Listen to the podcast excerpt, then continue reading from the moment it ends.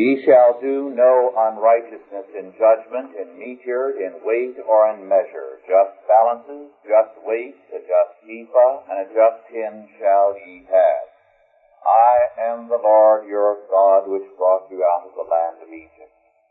Therefore shall ye observe all my statutes and all my judgments, and do them. I am the Lord. In this law, God begins by declaring that he shall do no unrighteousness in judgment or justice. The word judgment here is our modern word, justice. Then it goes on to specify the areas in which God very strictly requires justice. The words are somewhat unfamiliar to us or have changed their meaning, so it is important to analyze this passage with respect to some of the key words. First of all, meteyard. The term meteyard is one that designates measures of length or surface. We would say the yard, foot, inch, mile, and similar measures constitute meteyards. The second word here is weight. Weight for us has reference to pounds and tons, but in Scripture, weight has an entirely different connotation. It does refer to what we mean by weight, but in a very limited area. Weight has reference to talents and shekels and similar weights, which are weights of money, that is, of gold and silver. So that when the scripture speaks of weight, it is talking about what we mean by money, or should mean by money, because the reference is specifically to gold and silver.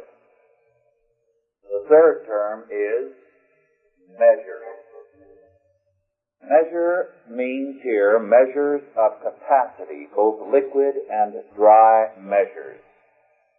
A little later it specifies some of these measures, ephah and hin. Balances is what we mean by the word weight or weight. Scales, in other words, is the reference in balance. This passage, therefore, is a very important one. It refers to certain things which are basic to all commerce, everyday life, and the material life of society. The fact that weight meant money was known from the very beginning. There has never been any illusion about this matter. The Bible speaks of money as a weight. For example, in 1 Chronicles 21:25 we read, David gave to Ornan for the place 600 shekels of gold by weight. We're not sure precisely how much a gold shekel was in weight in terms of our standards today, but it was almost certainly a half ounce. At this point, it is interesting to note how much preaching today is irrelevant. It has become too spiritual. It has forgotten the realities of our everyday life.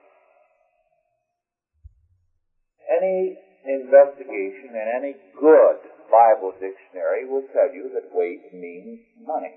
For example, one of the finest of the Bible dictionaries is Fairbairn's Bible Encyclopedia. There is a long article, several pages long, by Bonar on weight, in which he gives a very specific and precise definition of the weight of the Bible. And yet, Bonar wrote one of the best known commentaries on Leviticus, which is still in print after a hundred years. And in the course of his treatment of this law, he reads a spiritual meaning into it and never once refers to the material significance of weights and measures, meteyard, or balances.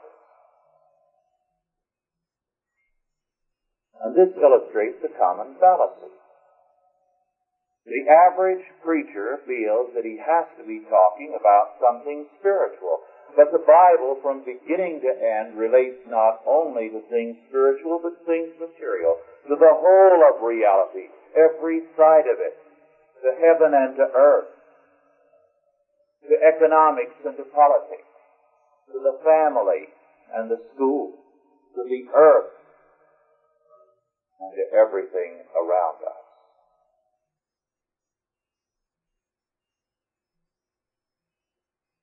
At this point, when we turn to the Talmud, which is sometimes very much damned among Christians, we find that it speaks more clearly. The Talmud is often very faulty in its commentary. But at this point, in commenting on this passage in Leviticus, his comment is very interesting. And I quote, Why did the divine law mention the exodus from Egypt in connection with interest, fringes, and weights? The Holy One, blessed be He, declared it is I who distinguished in Egypt between the firstborn and one who is not a firstborn. Even so it is I who will exact vengeance from him who ascribes his money to a Gentile and lends it to an Israelite on interest, or who seeks his weight in salt, or who attaches to his garment thread dyed with vegetable blue and maintains that it is real blue. Unquote. In other words, what the Talmud says is that God in this passage says, I am the Lord your God which brought you out of the land of Egypt. And if you obey my law, then you are indeed one of my elect. But if you disregard this law, then you demonstrate that you are reprobate. A Hebrew Christian C.D. Ginsburg, who towards the end of the last century became one of the great Old Testament commentators in England, has commented on the significance of this law in Israel and its enforcement from the days of Nehemiah to the time of our Lord. And his passage on this commandment is very interesting. I quote, It will be seen that the lawgiver uses here exactly the same phrase with regard to meting out right measure which he used in connection with the administration of justice in verse 15. In other words, anyone who is dishonest in money or in measures of any kind is like a corrupt judge. Continues. He therefore who declares that a false measure is a legal measure is according to this law as much a corrupt judge and defrauds the people by false judgment as he who in the court of justice willfully passes a wrong sentence. Owing to the fact that men who would otherwise disdain the idea of imposition often discard their scruples in the matter of weights and measures, the Bible frequently brands these dealings as wicked and an abomination in the Lord, whilst it designates the right measure as coming from God Himself, as witness Deuteronomy 25, 13 and 15, Ezekiel 45, 10 and 12, Hosea 12, 8, Amos 8, 5, Micah 6, 10 and 11, Proverbs 11, 1, Proverbs 16, 11, Proverbs 20, verses 10 and 23. According to the authorities during the second temple, he who gives false weight or measure, like the corrupt judge, is guilty of the following five things. First defiles the land. Second, profanes the name of God. Third, causes the Shekinah, that is the presence of God, to depart makes Israel perish by the sword, and fifth, to go into captivity. Hence they declare that the sin of illegal weights and measures is greater than that of incest, and is equivalent to the sin of denying that God redeemed Israel out of. They appointed public overseers to inspect the weights and measures all over the country. They prohibited weights to be made of iron, lead, or other metal liable to become lighter by wear or rust, and ordered them to be made of polished rock or of glass and the like, and enacted the severest punishment for fraud. I think, is revealing the first pure food and drug laws, the first inspection of scales, the first inspection of money to make sure it was gold and silver and of standard weight came under the Mosaic law. This law, therefore, has very important implications. We might add, before we deal with these implications, the many verses that Ginsburg cited in this quote which I just read are not all the verses that the Bible has on the matter of just weights and measures. Is it not a sin, therefore, when it is so often spoken of in Scripture and made so important by God that nothing is said by the church about it today. That men can preach a lifetime and never speak about this law. Now, as we turn to the analysis of this law, let us once again look at the text of Leviticus 19, verses 35 through 37. Ye shall do no unrighteousness in judgment, in measure, in weight, or in measure. Just balances, just weights, a just ephah, and a just hin shall ye have. I am the Lord your God which brought you out of the land of Egypt. Therefore shall ye observe all my statutes and all my judgments and do them. I am. Now, first of all, this law makes clear that the old Latin and the modern laissez-faire principle, caveat emptor, let the buyer beware, is not biblical. Dishonest merchandising is, according to Scripture, a matter for the court. As serious as dishonest judges and courts on the other hand, the liberal principle of today, let the seller beware, is not biblical either. Uh, the laissez-faire promoted irresponsibility by the seller, and liberalism today promotes irresponsibility by the buyer.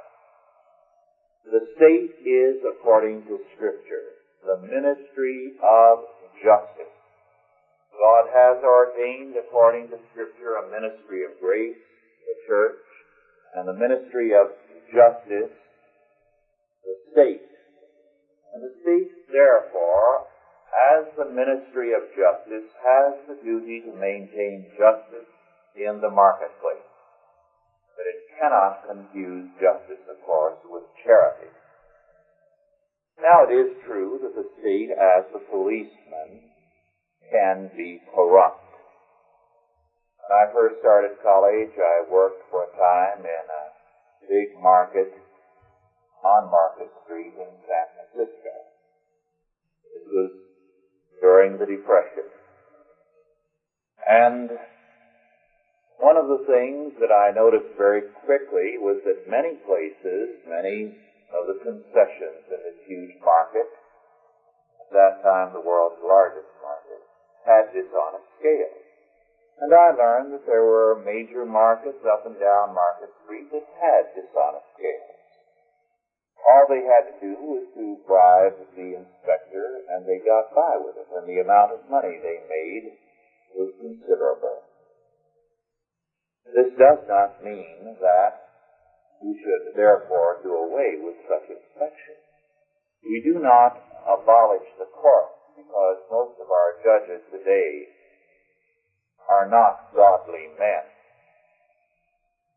The state will be corrupt and the officials will be corrupt when the society is corrupt.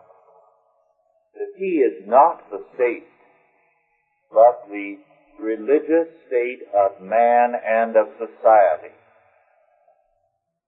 You cannot have a good state if you do not have godly people. And the key is, first of all, a regeneration of men. But false weights and measures are, as God declares, unrighteousness in judgment or justice, and therefore they are a matter of just jurisdiction for the state. Now we saw that meteyard means measures of length or of yard, the foot, the inch, and the mile. Justice requires maintaining strict standards in these matters and penalizing fraud. Frauds in land transactions, in goods, in materials, in any kind of measure. Third, we saw that the biblical word translated as weight always means weights of gold and silver or money so that this is a prohibition against fraud in money. It requires that money be by weight, weight of gold and silver. When God issued a bill of indictment against Israel in the first chapter of, uh, against Jerusalem, in the first chapter of Isaiah, he declares, Thy silver is become dross. In other words, instead of your silver money, you now have Johnson slugs. Counterfeit money. Or paper money without any backing. It is significant that in terms of this law, because our forefathers in this country were believers, American coinage was by weight. Our gold coinage was in terms of the ounce. The double eagle is an ounce, 900 fineness gold. The eagle, half an ounce. The, uh, the $5 gold piece, a quarter of an ounce, and so on. In other words, by weight. As a matter of fact, not only was our silver coinage by weight with a specified number of grains of silver, but for a time, over a century ago, our trade dollar actually carried on it, since it was used overseas, the very number of grains in the coin. Fractional reserve banking, therefore, and paper money without backing or partial backing is fraudulent money and a violation of this law. It is counterfeit. All ministers who do not condemn false weights and measures share in the guilt of silence. They are like corrupt judges. They corrupt God's word inflation is fraud. Because it is the manipulation of money, the printing of paper money by the government as a means of robbing the people. Solomon condemns this kind of thing repeatedly. Solomon, incidentally, was a strong, hard money man. Proverbs 20:10 reads, "Divers weight, remember, means money. And divers measures, both of them are alike abomination to the Lord. In other words, money then was minted not in a circle as coins, but as standard weights. The shekel was a weight. And if the weight was adulterated or trimmed, this was an abomination to the Lord. Proverbs 20, 23, Divers weights are an abomination unto the Lord, and a false balance is not good. Notice here where it speaks both of weight, that is money, and balances, which is what we mean by weight, it makes clear that the worst of the two is doctored money. It is described as an abomination unto the Lord, but bad scales, false balances. Not good. Not as serious. It is an offense against God. But the other is an abomination because it destroys and it robs a people. It is theft of everyone through whose hands the money passes. This was not only a matter of legislation in the law, but through the prophets. Ezekiel in the last days of Jerusalem, which perished because of the bill of indictment by God, for they had turned their silver into dross, withdrawn their silver weights and issued false weights, gave as the requirement by God when they reestablished Jerusalem after the captivity. The exact ratio of the shekels, the lesser and the greater weight, as well as every other kind of measure.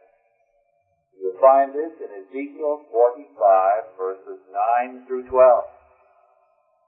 God very specifically lays down the law and says, this is the relationship so that there can be no tampering with the shekel or with the liquid measure, the dry measure, or the measure of length or surface. It was this important in the sight of God, and this fearful of sin to tamper with these things. In fact, God declares to Ezekiel that lack of justice here is violence and spoil and exaction. Then next, with respect to measures of capacity, that is liquid and dry measures, Isaiah in the bill of indictment declares that one of the reasons why God will send them into judgment and captivity is because your wine is mixed with water. Now God felt this was a capital offense. When you destroy standards, you destroy everything that makes life livable. It destroys the relationship between man and man.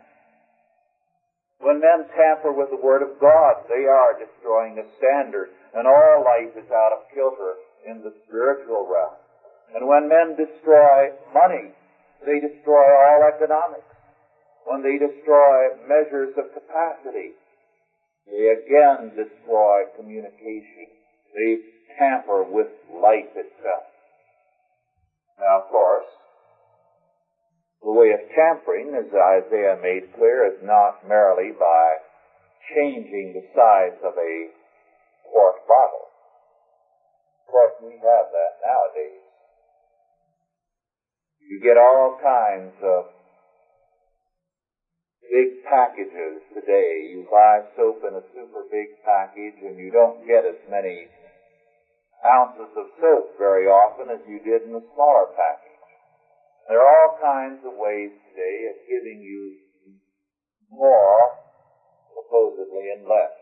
Ice cream is made in such a way that air is blown into it in the process of manufacture so that when you buy a quart of ice cream, you're not buying a quart. It comes in a quart container, but it is not a quart. That is a violation of the law. Watered wine, air-filled ice cream, watered fruit. I know as a boy that many, many supposed Christians when I was a boy on the farm who were in church every Sunday morning and evening and were very self-righteous about how good they were as Christians, nonetheless would water their fruit just before picking if they could get away with it and an inspector did not get by. Why? They could add tons to their harvest and make a lot of money. Of course, it cut the flavor so your fruit was not as sweet they made money thereby. It was quite a common trick before. Now it is not as commonly practiced because they have ways of detecting it. For ranchers to take their cattle off water, to fence them off of the water, and then throw a lot of salted hay to them, make sure they were good and hungry. So when they finished eating the hay and they were ready to turn them loose on water, they tanked up on water and got bloated with it. And of course weighed heavily when they were taken immediately to be sold. Now of course the buyers have their own dishonest scale, as it were. The scales are inspected by the state, but they will take the cattle to market in closed trucks so that the water runs off the cattle. They sweat them so in a closed truck without circulation and they lose weight heavily. And they rob the rancher that way. Sweated stock. All of these are violations of the commandment of just measures. Then fifth, just balances, what we would today call just weights or scales. And Amos declares in Amos 8 verses 4 through 8 that the poor are especially victimized this way and that they are least able to protect themselves. Then finally, the consequences of this law, of the violation of this law, are apparent in the land itself, Scripture declares. Amos, for example, declares that judgment shall sweep over such a land as the Nile flood Egypt. God requires obedience. He declares that because he has saved his people, therefore shall ye observe all my statutes and all my judgments and do them. I am the Lord. And in Deuteronomy 25 verses 13 to 15, Moses re-emphasized this law of God, declaring, Thou shalt not have in thy bag divers weights of great and of small. Thou shalt not have in thine house divers measures of great and of small, but thou shalt have a perfect and just weight. A perfect and a just measure shalt thou have, that thy days may be lengthened in the land which the Lord thy God giveth thee. In other words, God emphatically declares that He will lengthen the life of a people and a nation that obey His law here, and He will cut short the life of a people that does not obey His law here with regards to weight and measure, with regard to money and every other kind of measure. This then is an important fact. If God declares He will shorten our lives and the life of a nation for violation of this law, is it not a sin not to declare this to the people of God? It was once declared commonly. There's a great deal, for example, in Luther about this. And Luther spoke out very strongly. Incidentally, there's a very strong passage in his commentary on Romans. The great series of lectures with which the Reformation began on the sin of inflation and a doctored money, of fraudulent coining. But in his commentary on Deuteronomy, Luther says, and I quote, A just weight and just measure shall be preserved in the community, so that a poor person and one's neighbor are not This also has general validity for all exchanges of all contracts. That the seller is just and equitable wares for the money of the buyer. Here the most unbelievable injustices and tricks in changing, cheapening, imitating, and adulterating merchandise. Therefore, it is no small part of the concern of government have an eye here the common good. Unquote. Note what Luther said. No small part of the concern of government, that is, of the ministry of justice. Therefore, Luther felt it was no small part of the ministry of the Word to declare the Word in these matters. In other words, to be relevant to everyday life. The old saying certainly holds good today. That too many preachers are so spiritually minded that they are of no earthly good.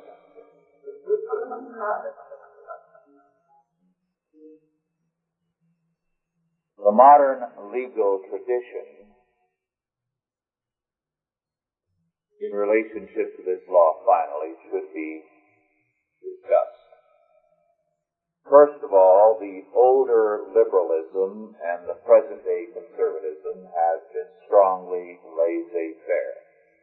The thesis of laissez-faire is that the self-interest of everybody adds up to the general good. In other words, let everybody go their own selfish way with no interference from the state. And the general self-interest of all adds up to the public good. Caveat emptor. Let the buyer beware. As a result, it has had no concern for the state enforcement of this law.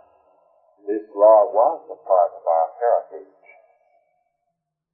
It was a part of America up to approximately the Civil War.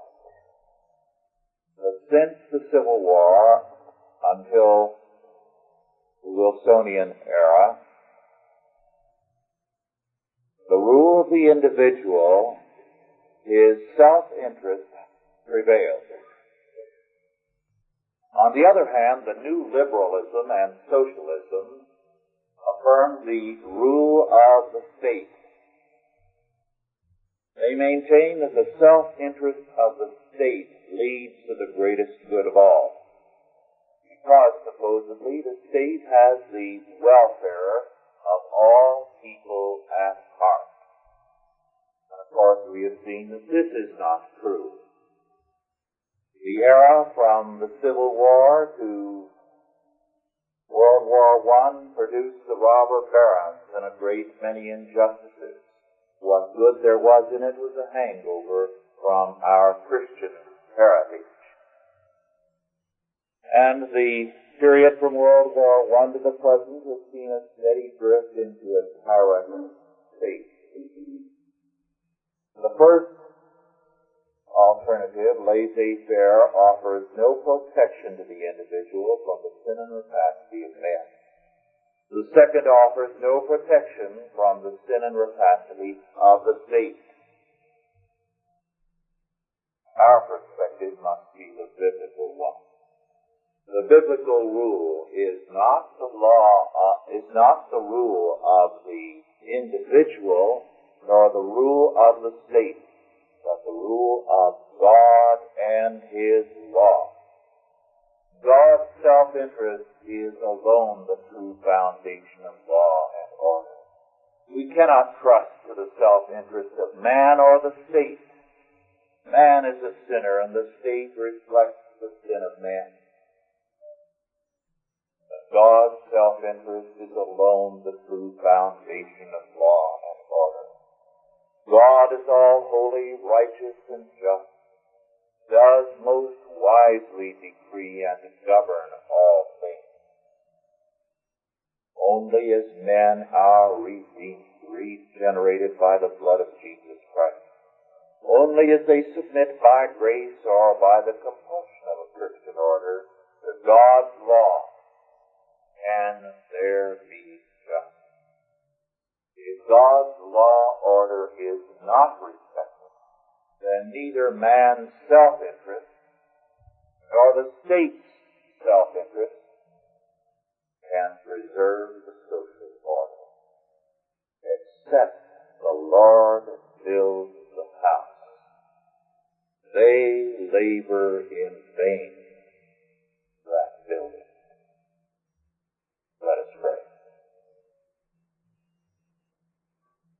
Almighty God, our Heavenly Father, we thank Thee for the plain speaking of Thy Word. We thank Thee that Thy Word is a light and a lamp unto our feet. And we thank Thee that it is so filled with glorious. O Lord our God, indeed we as a nation have sinned against Thy Word. We have forsaken Thy law, and we have adopted false weights and measures in things material and things spiritual. We thank Thee, our Father, that Thy Word speaks to us, and by Thy grace we have come to Thee. Grant, our Father, that we move in terms of true standards, Thy Word in every realm, that our life be prolonged terms unto the end that we may rebuild, and that Thy law word may again prevail in the councils of men and nations, of churches and schools. O Lord our God, bless and prosper us to this end, we beseech thee. In Jesus' name, Amen.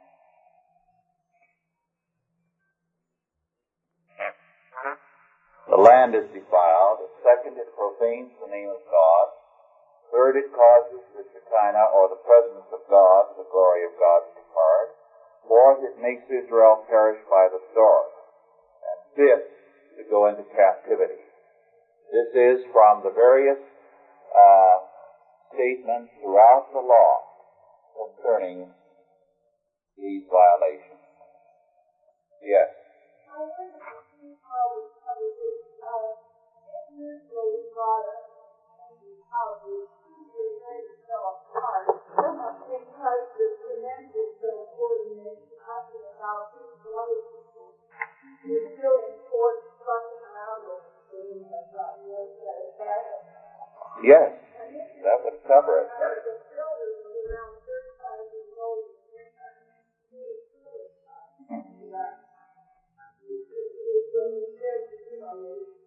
Yes.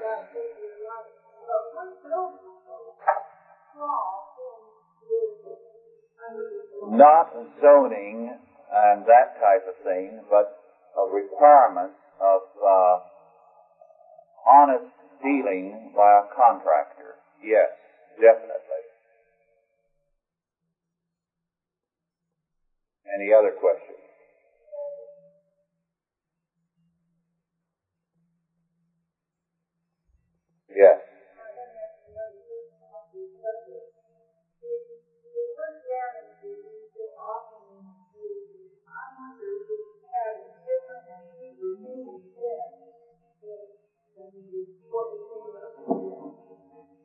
You can best translate vanity into our modern terminology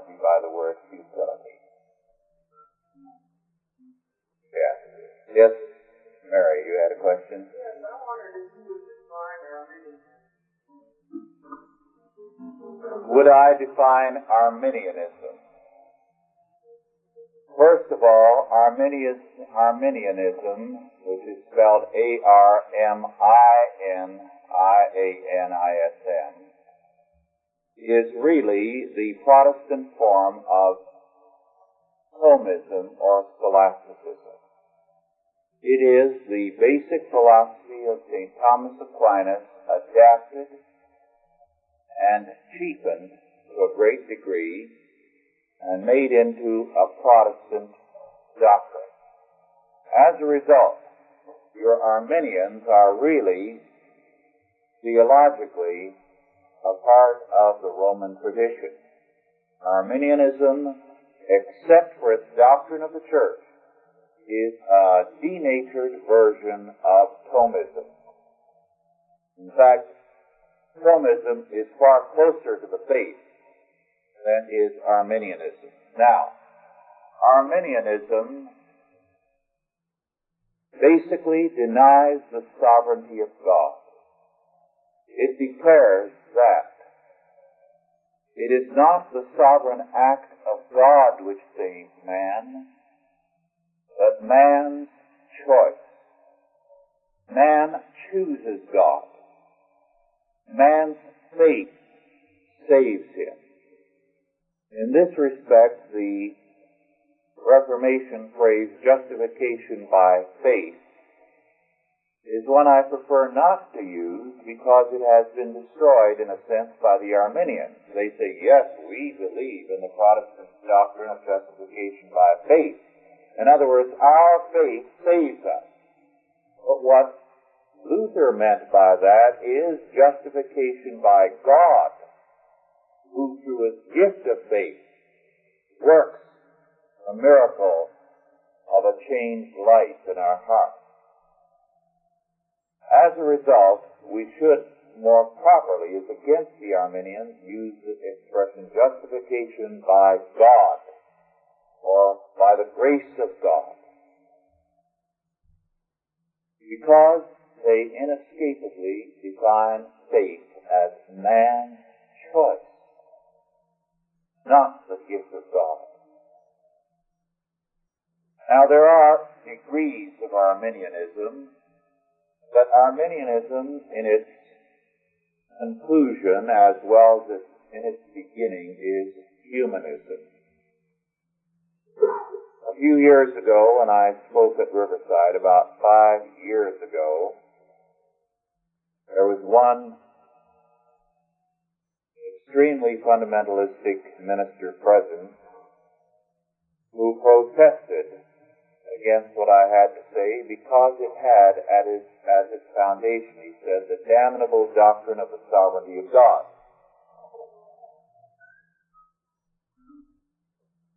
Now, for him, the essence of the matter was that man, by his faith, chooses God. And all that Jesus did was to open up the possibility of salvation, and then man can choose to accept what God does. In other words, implicit here is the omnipotence of man as against the omnipotence of God. Arminianism is therefore humanism. It's interesting you ask this question because although I did not use the word Arminianism, my newsletter for December, which is going out this week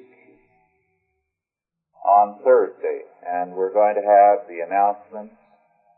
Vic will get them Wednesday to the women's meeting.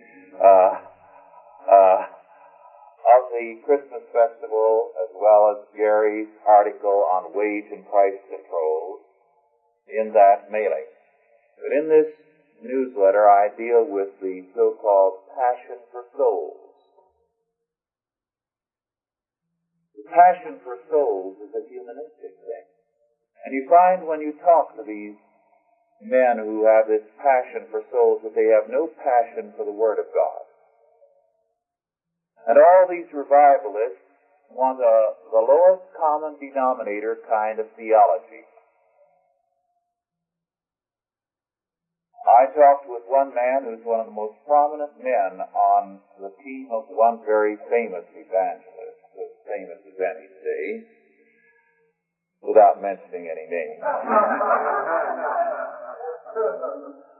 who followed a very loose view of Genesis 1. And he was ready to read all the geological ages into Genesis 1 and a kind of progressive evolution and still say he believed in the Bible. And he welcomed Bernard Ramm's book, Harmony of Science and Scripture, and those of you who've read it know what a radical compromising book it is. And I said, how can you accept something that is so plainly uh, guilty of doing violence to Scripture? And his answer was, that this position doesn't lead into a conflict with people about science and the Bible.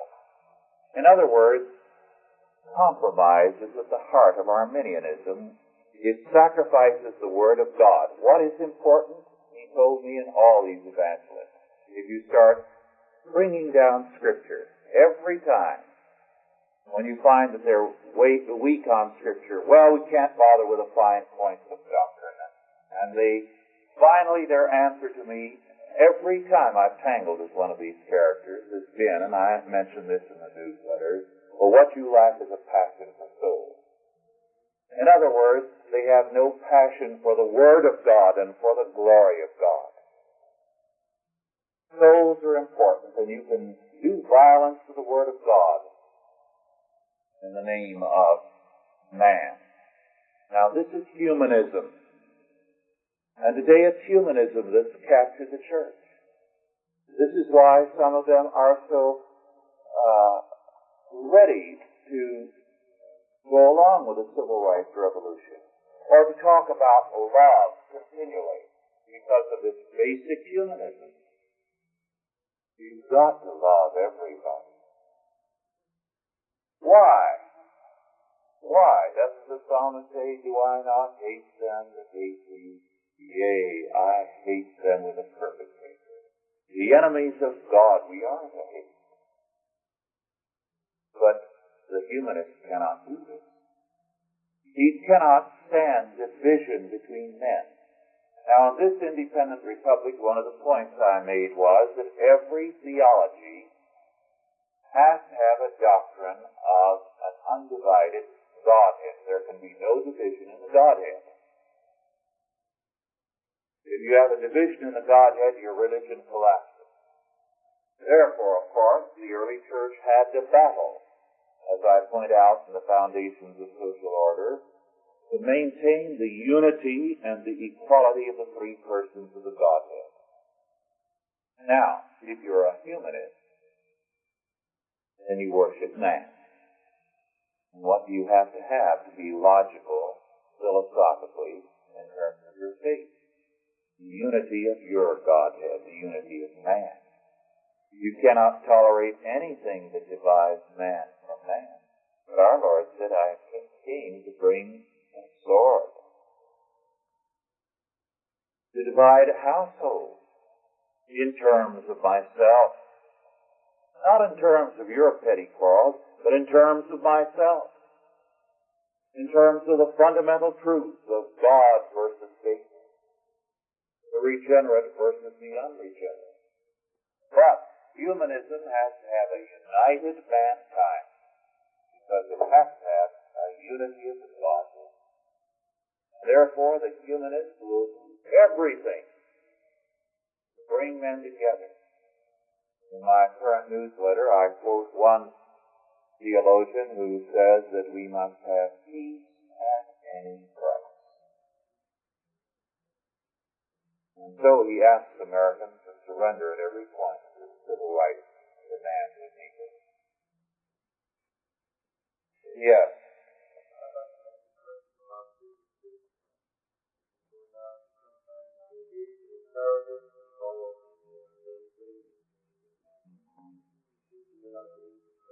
Yes. The occultists, the theosophists, and so on, of course, are increasingly influential. Your most popular books, your best-selling books today are not those on the bestseller list. They're occultist books. The money in occultist books today is phenomenal. And of course, occultists and astrologers like Jeane Dixon have become extremely popular, and they are syndicated writers here in Los Angeles and others they make tremendous money. Now, according to these people, the age of Aquarius is the age we are going to go into, and it's an age in which the elite masters are going to rule the world for the welfare of mankind, and there will be peace and prosperity and plenty and everything under the hidden masters. Yes.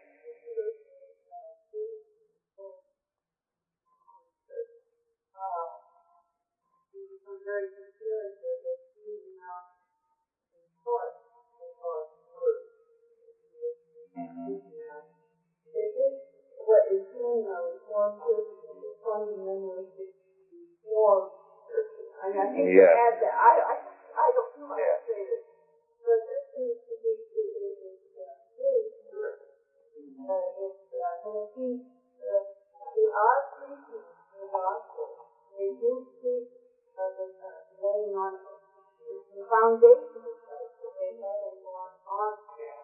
And uh, this is uh, this is the thing that they are not teaching uh, the Bible in whole, all of God's Right. Yes, it is pietism. And it is staying with the ABCs. Now, you cannot learn to read unless you learn your ABCs. As a Christian, you cannot begin to understand unless you are saved. Those are the ABCs. But you don't spend all your time once you learn the ABCs going over the alphabet, do you? You proceed from there to the mature things, the whole counsel of God. But today, the Reformed churches, like the fundamentalists, are, well, all the churches, just concentrate on the ABCs. I know some fundamentalistic churches where they actually say the only thing should, that should be preached from the pulpit is the message of salvation. I know one elder in a fundamentalistic church who got after the pastor because he wasn't preaching he must be born again every Sunday. Now, in effect, a lot of the Reformed churches are doing the same thing.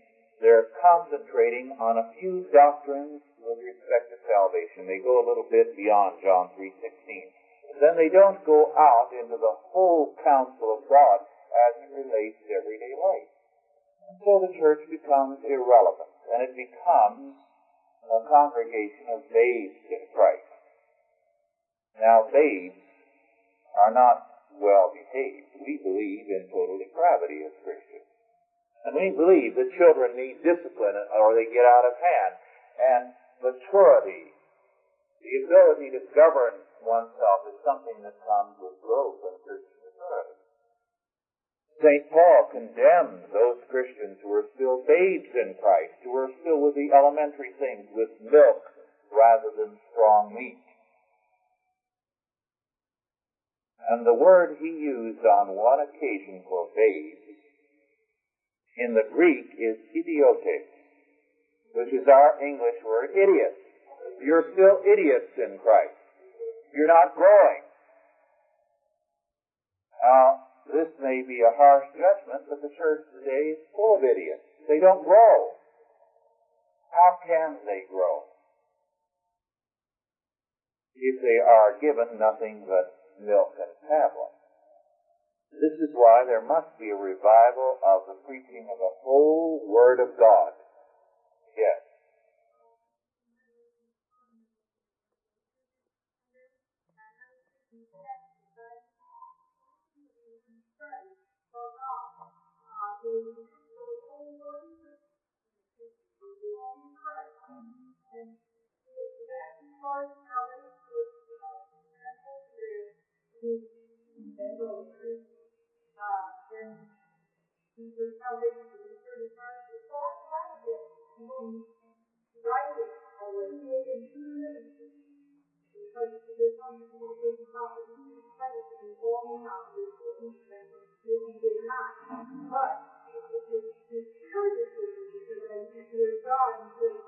Yes.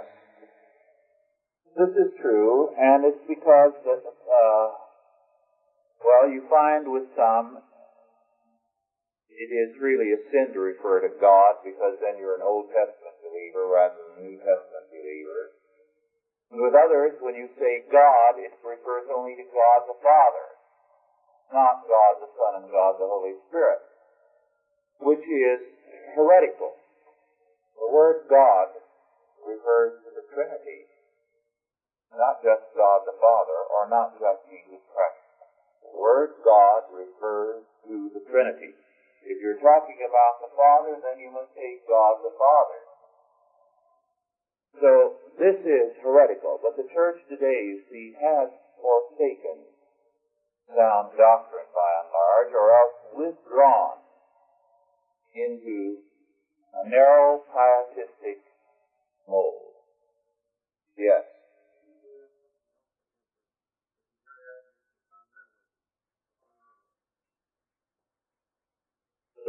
Definition of the word fundamentalism. Fundamentalism as a term began in the 1890s when a series of essays were published by a variety of writers entitled The Fundamentals. At that time, those fundamentals were written by men who were among them, uh, Warfield and others, who were great Reformed term came to be, especially after World War I, exclusively used by the Arminians, who felt that no one was a fundamentalist unless they were Arminian in theology. So that the term fundamentalism has come to refer to the Arminians rather than to, say, uh, the Reformed churches or the Lutheran churches or the Anglican churches and theologies that are thoroughly biblical. Yes. Really seems hard to constantly use the term that members of the New Testament church. Yes, he is a member of the Church of Christ, one branch of it, which calls itself the New Testament Church, and in effect denies the, well, openly deny the validity of the Old Testament and of the law. As a matter of fact, many of them, and I believe that Harvest may be among them, I know that many of his associates are, are extreme dispensationalists, so that most of the New Testament is not valid for them either. It belongs to the kingdom age uh, when uh, the millennial kingdom is established by Christ among the Jews. That they believe. Uh, establishment of kingdom on earth. I think he's using that term. Yes. Well, uh, for him, the Old Testament is valueless, and I would be a heretic in his sight for preaching as I have today. Yes.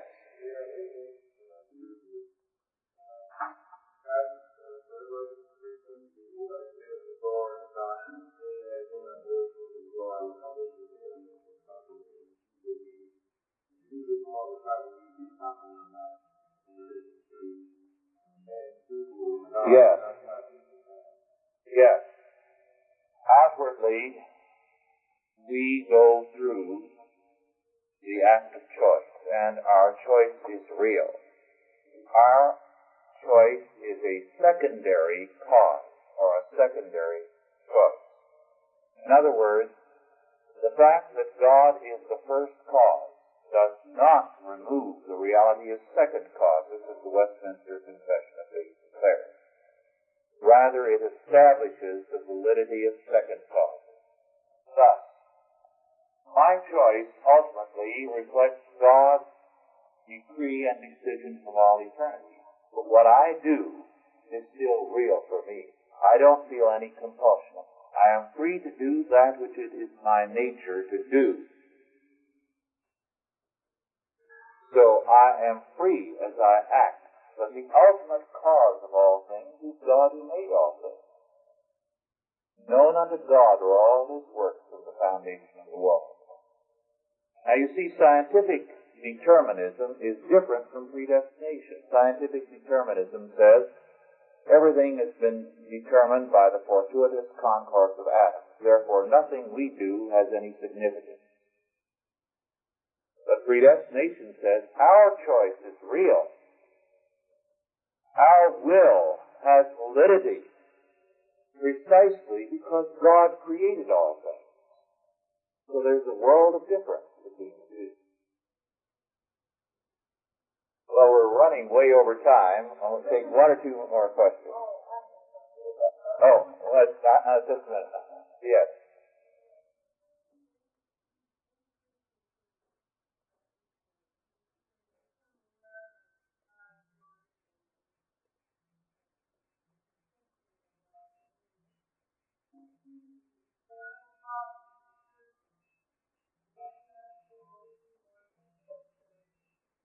Mm-hmm.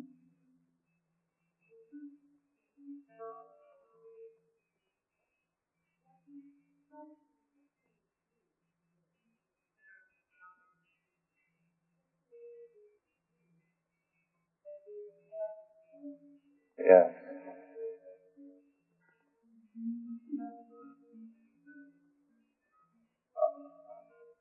Yes. Well, of course, it's a major problem, and you have put your finger on the problem. Today, the churches have become what they are, and they're suffering. Very few ministers are happy in their work, and I've talked to a number of godly pastors whose names you would recognize, and there's no joy in their work. They're suffering. The church is not what it should be. It should be a place for joyful growth together of pastors each. Of course, this is one reason why uh, we are concerned with Chalcedon. We want to establish the principles of Christian reconstruction in every area, church, state, school, everywhere.